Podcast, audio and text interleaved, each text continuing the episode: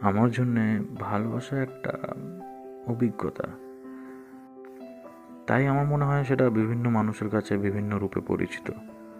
আমার কাছেও তার পরিচয়টা নিশ্চয়ই আলাদা অন্যের থেকে। আমার কাছে ভালোবাসা মানে ধৈর্য, অভিমান, অস্থিরতা।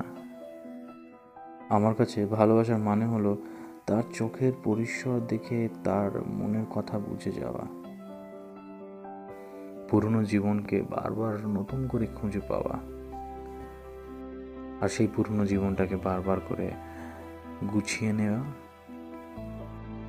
ভালোবাসা আমার কাছে প্রবাহমান, গতিশীল, যা কোনোদিন থামবে না।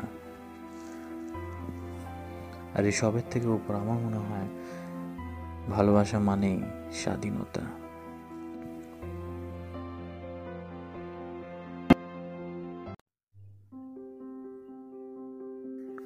আমার জন্যে ভালোবাসা একটা অভিজ্ঞতা।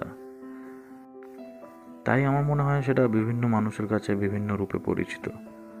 আমার কাছেও তার পরিচয়টা নিশ্চয়ই আলাদা অন্যের থেকে। আমার কাছে ভালোবাসা মানে ধৈর্য, অভিমান, অস্থিরতা। আমার কাছে ভালোবাসার মানে হলো তার চোখের পরিসর দেখে তার মনের কথা বুঝে যাওয়া। পুরনো জীবনকে বারবার নতুন করে খুঁজে পাওয়া আর সেই পুরনো জীবনটাকে বারবার করে গুছিয়ে নেওয়া। ভালোবাসা আমার কাছে প্রবাহমান, গতিশীল, যা কোনোদিন থামবে না। আর এসবের থেকে উপর আমার মনে হয়, ভালোবাসা মানেই স্বাধীনতা।